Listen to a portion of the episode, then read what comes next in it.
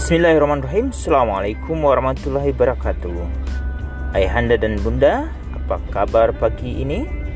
Hari ini saya akan berbagi informasi tentang Konvensi Hak Anak Konvensi Hak Anak ini adalah satu kesepakatan para kepala negara untuk menjamin, memenuhi, dan melindungi hak-hak anak. Apa saja hak-hak mereka? Akan kita bahas di dalam podcast ini.